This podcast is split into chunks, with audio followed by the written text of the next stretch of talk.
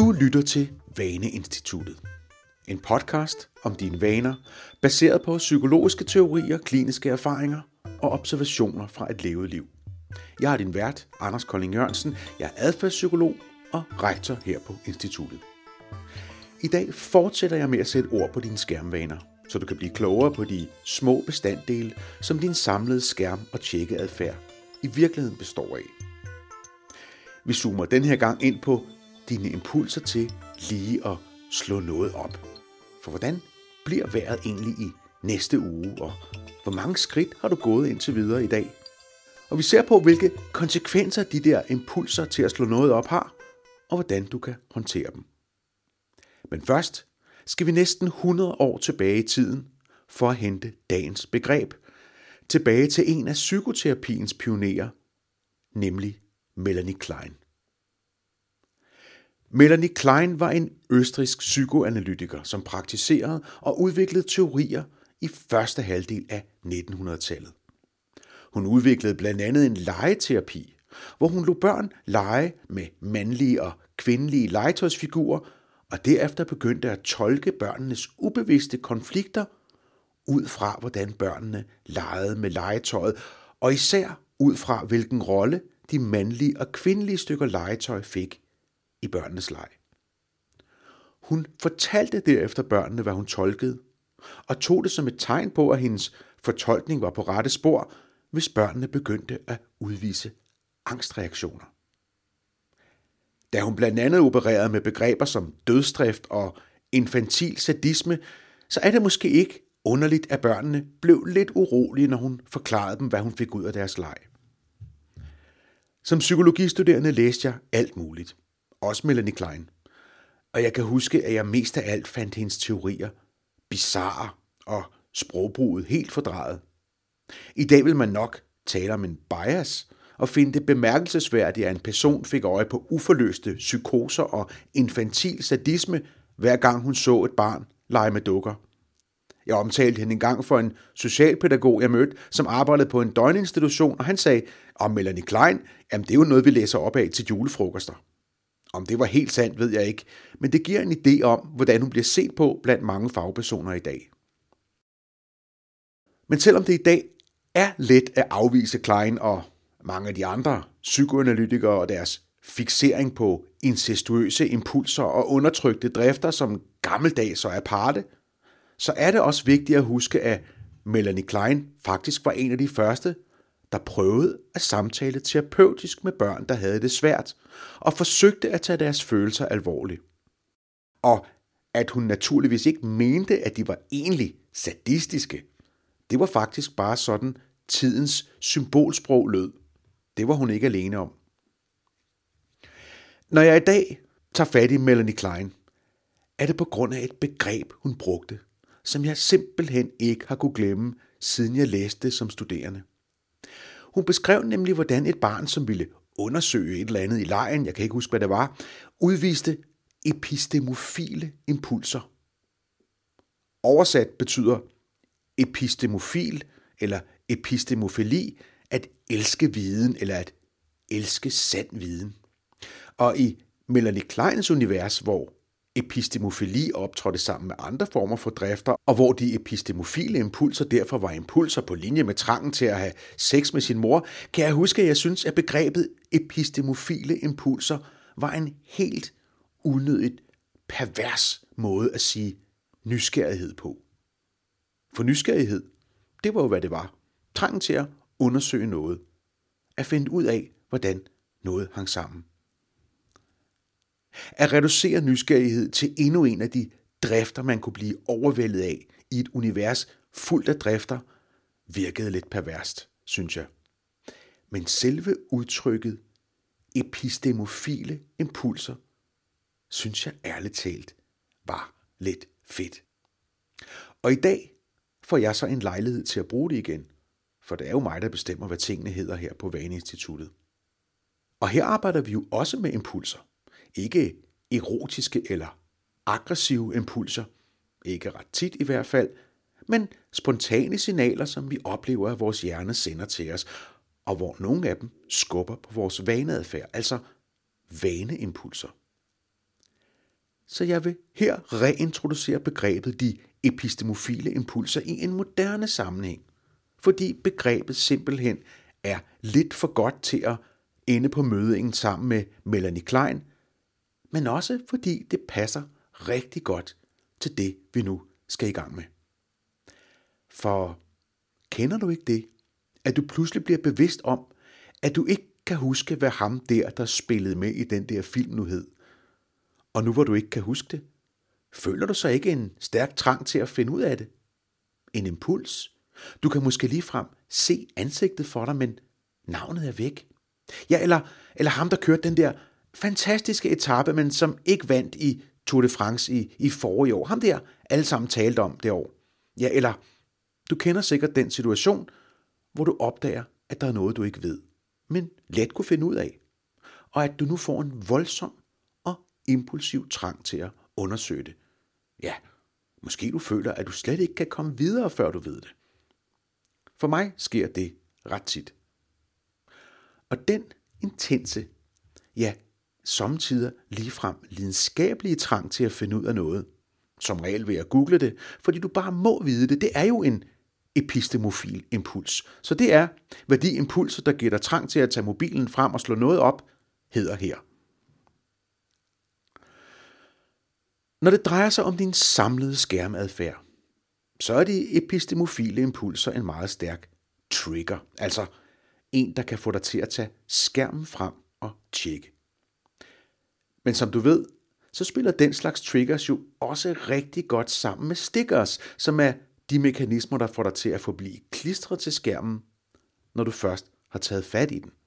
Sammen påvirker triggers og stickers nemlig hvor ofte og hvor længe du tjekker din skærm. De er med andre ord to typer af byggeklodser, som din samlede skærmadfærd består af. Sidste gang lærte du om en af de helt store stickers, nemlig tjekkekarusellen.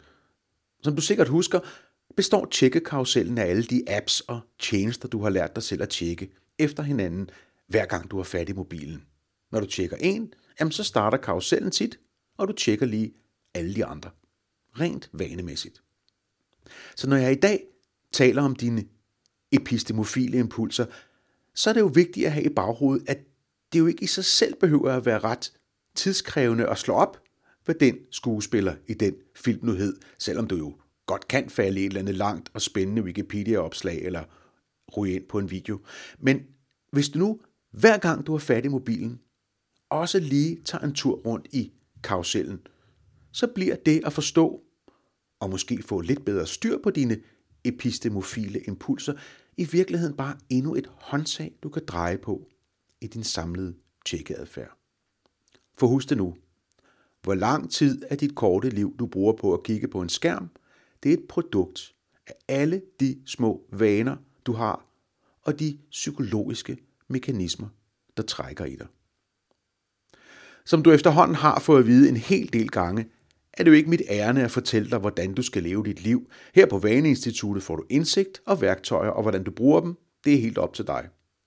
Så du skal selvfølgelig google alt, hvad du har lyst til. Knock yourself out. Men hvis du nu gerne vil forstå din digitale tjekkeadfærd lidt bedre, så er din trang til at søge viden og informationer i tide og utide altså bare en vigtig brik. De epistemofile impulser dukker ikke op tilfældigt.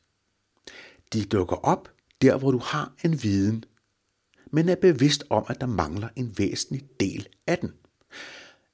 Du skal med andre ord kende til den der film, for at vide, at du ikke kender navnet på filmen eller på den, der spiller hovedrollen.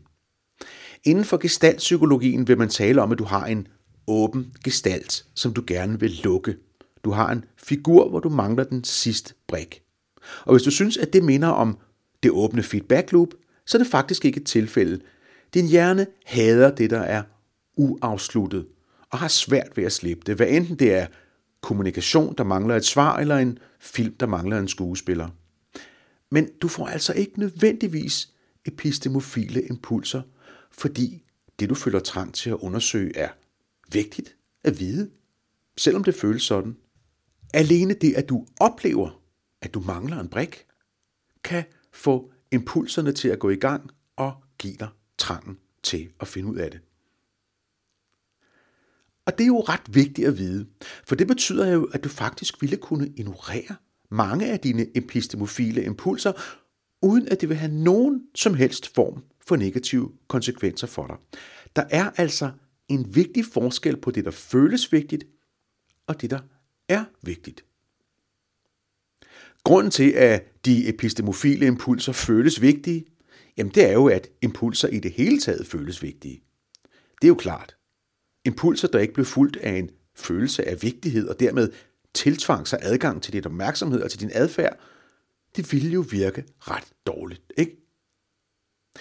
Din snacktrang føles derfor som ægte sult.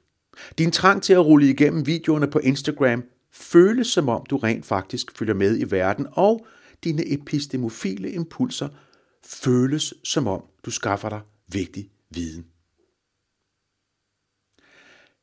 Den situation, at du oplever en stærk epistemofil impuls, kan du være temmelig sikker på vil optræde igen. Du vil altså, måske inden for det næste døgn eller før, er der opleve en stærk trang til at slå et eller andet op. Ikke fordi det nødvendigvis er det mindste vigtigt. Du kunne sandsynligvis leve helt fint uden at vide det netop nu. Men det føles vigtigt, fordi du har opdaget, at du ikke ved det, og fordi du desuden har vendet dig til, at den situation, hvor du mangler en brik, ikke er en, du behøver at tåle. Som med så mange andre vaner, kan du altså forudse, at du vil stå i den samme situation, hvor du vil møde en stærk trang til at undersøge noget ved at slå det op eller google det. Og nu hvor du har et begreb for trangen til at slå noget op, og kan forudse, at det vil ske igen, er du ikke bare overladt til impulserne, som du var tidligere. Du kan for eksempel begynde at rette din bevidste opmærksomhed imod dem. Lige der i situationen næste gang. Den der trang til at finde ud af, hvem det var, der spillede kaptajn Byttemos i filmen Velkommen til Belgien, er det virkelig en, du vil følge, nu hvor du ved, at den ikke nødvendigvis har bund i noget reelt? At den vil være glemt om fem minutter, hvis du ignorerer den, og nu hvor du ved, at du sandsynligvis tager en tur i tjekkekarusellen, hvis du giver efter for den. Eller kunne du måske vælge at ignorere impulserne den her gang, og så vente til der kommer en trang til at tjekke noget, der er reelt vigtigt? Jeg vil gætte på, at størstedelen af den slags impulser vil være glemt, for aldrig at dukke op i din bevidsthed igen, hvis du bare kan ignorere dem i 5-10 minutter. Og hvad skyldes de impulser egentlig? Er det måske ligefrem din indre kreative afdeling, der giver dig en trang til at tjekke næste uges kalender eller vejret, fordi du i virkeligheden bare vil have en undskyldning for at sidde med din mobil lidt, hvis du nu skal være helt ærlig. Hvad vil du stille op med de epistemofile impulser, som ofte skaber en kunstig trang til at finde en manglende brik, nu hvor begrebet står helt lysende klart foran dig. Du behøver ofte slet ikke en metode eller et trick. Alene det, at du nu har selvindsigt og et begreb, kan faktisk gøre dig langt bedre til at håndtere situationen i fremtiden. Hvis du nu begynder at håndtere trangen til at undersøge noget, de epistemofile impulser bevidst ved at lære at udholde dem, så er det en strategi. Den kan vi kalde en defensiv strategi, eller måske en negativ strategi, fordi den går ud på at prøve at gennemleve og håndtere de epistemofile impulser, uden nødvendigvis at adlyde dem. Men der findes også en anden måde at håndtere impulserne og vanen på. En måde, der peger fremad. Frem for at prøve at være i og håndtere impulserne og lad være at lade dig overvælde af dem, så kan du faktisk gå et skridt videre. Du kan vælge lige frem at glæde dig over ikke at følge dem. Man kan kalde det for en mere proaktiv eller en positiv strategi, for den handler mere om, hvor du vil hen og hvem og hvordan du gerne vil være. Lad mig give dig et eksempel. Forleden kom min kone og jeg til at tale om en film, vi begge kunne lide, men simpelthen ikke kunne huske titlen på. Filmen var med blandt andet Will Ferrell, og var en af de få film, hvor han ikke spiller en goofball, men faktisk har en seriøs rolle. Han spillede nemlig en person, som pludselig opdager, at han er hovedpersonen i en roman. Selvom vi begge prøvede, kunne vi simpelthen ikke huske titlen på filmen. Jeg kunne have googlet filmen og fået svaret inden for 10-15 sekunder. Det ville lynhurtigt have fjernet spændingen og sikkert have erstattet den med et Nå ja, og så havde jeg måske også lige tjekket resten af karusellen, nu jeg var der. I stedet valgte jeg at lade mobilen være og prøve at huske titlen selv med min hjerne og min hukommelse. Jeg prøvede alle mulige teknikker for at komme i tanke om den, mens jeg vaskede op og gik med hunden, men det var forgæves. Det var først næste dag, da vi sad og spiste aftensmad, at titlen pludselig kom til mig. Og jeg udbrød, nu har jeg den, Stranger Than Fiction. Jeg fortalte det med stor begejstring, og det føles som en fantastisk triumf. Jeg kan simpelthen ikke forestille mig nogen situationer, hvor et opslag på Google kunne have skabt en bare tilnærmelsesvis så stor tilfredshed, som det selv at huske den. Jeg valgte altså helt bevidst at undlade at få et svar, og at nyde udfordringen og gevinsten ved selv at huske det. For det var jo bare en epistemofil impuls. Det var ikke et vigtigt tal eller et klokkeslæt. Det gjorde absolut ingen forskel i mit liv, om jeg vidste, hvad en eller anden Hollywood-film hed. Til gengæld gjorde det en forskel at mærke, at jeg selv kunne huske det. Der findes i praksis et uendeligt antal informationer i verden. Og med undtagelse af en forsvindende lille del, så har de ingen betydning for dit liv overhovedet, og de får det aldrig. Samtidig dukker nogle af dem op i din bevidsthed. Enten som noget, du har glemt og gerne vil huske, eller bare noget, du ikke ved, og det kan give dig en følelse af vigtighed. Følelsen er reel nok, men vigtigheden er det ikke nødvendigvis. Epistemofile impulser er netop bare impulser. På samme måde som du kan blive bange for noget, der slet ikke er farligt. I forrige lektion talte jeg om JOMO, The Joy of Missing Out, eller glæden ved at gå glip. Et begreb, jeg også har set andre bruge. Og det kan du måske finde værdi i her også, for selvom der er et vist græssende ubehag ved ikke at adlyde din trang til at slå noget op, så er der jo også en lettelse, hvis du kigger efter den. Glæden ved bevidst at give afkald, ikke at være slave af dine impulser til at slå noget op, men selv tage kontrol. At sige, at denne filmtitel kunne jeg godt slå op, men jeg behøver ærligt talt ikke at kende den.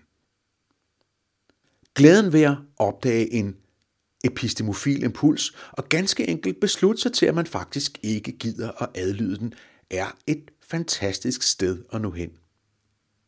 Og hvis du begynder at mestre det sted, så vil du opdage, at det relativt let kan overføres til andre impulser. At opleve trangen til slik og beslutte at ignorere den trang for eksempel. Hver gang du træner strategier for at håndtere en enkelt vane, træner du jo netop strategier for at håndtere mange vaner. At opdage, når vanen trækker i dig. Opdage de følelser og tanker, der dukker op, og lære, at du faktisk ikke behøver at adlyde dem. Det er ikke kun vigtigt i den konkrete situation, det er selve kernen i alle vanehåndteringer. Og når du træner at opdage impulsen og være i den, uden at behøve at gøre noget, træner du derfor en egenskab, du kan bruge, når du skal håndtere alle mulige vaner i dit liv. Sidste afsnit var et tungt et med masser af overvejelser om videnskabelig evidens, så denne lektion får lov at være lettere og kortere, og derfor stopper vi nu. Jeg tror, at jeg fortsætter med skærmvaner et par lektioner endnu. jeg ved ikke helt, hvad jeg tager fat på bagefter. Men hvis du har en super god idé til en vane eller et adfærdsområde, så fang mig på anders vaneinstituttet.dk Gerne med et problem for dit eget liv, vi kan tage op. Du får selvfølgelig lov at være anonym, hvis du gerne vil det. Og hvis du synes, at det arbejde, jeg laver med podcasten her, har værdi i dit liv, så er en anmeldelse og måske en kommentar faktisk den allerbedste måde at vise mig det på. Vi høres ved. Jeg tror på dig.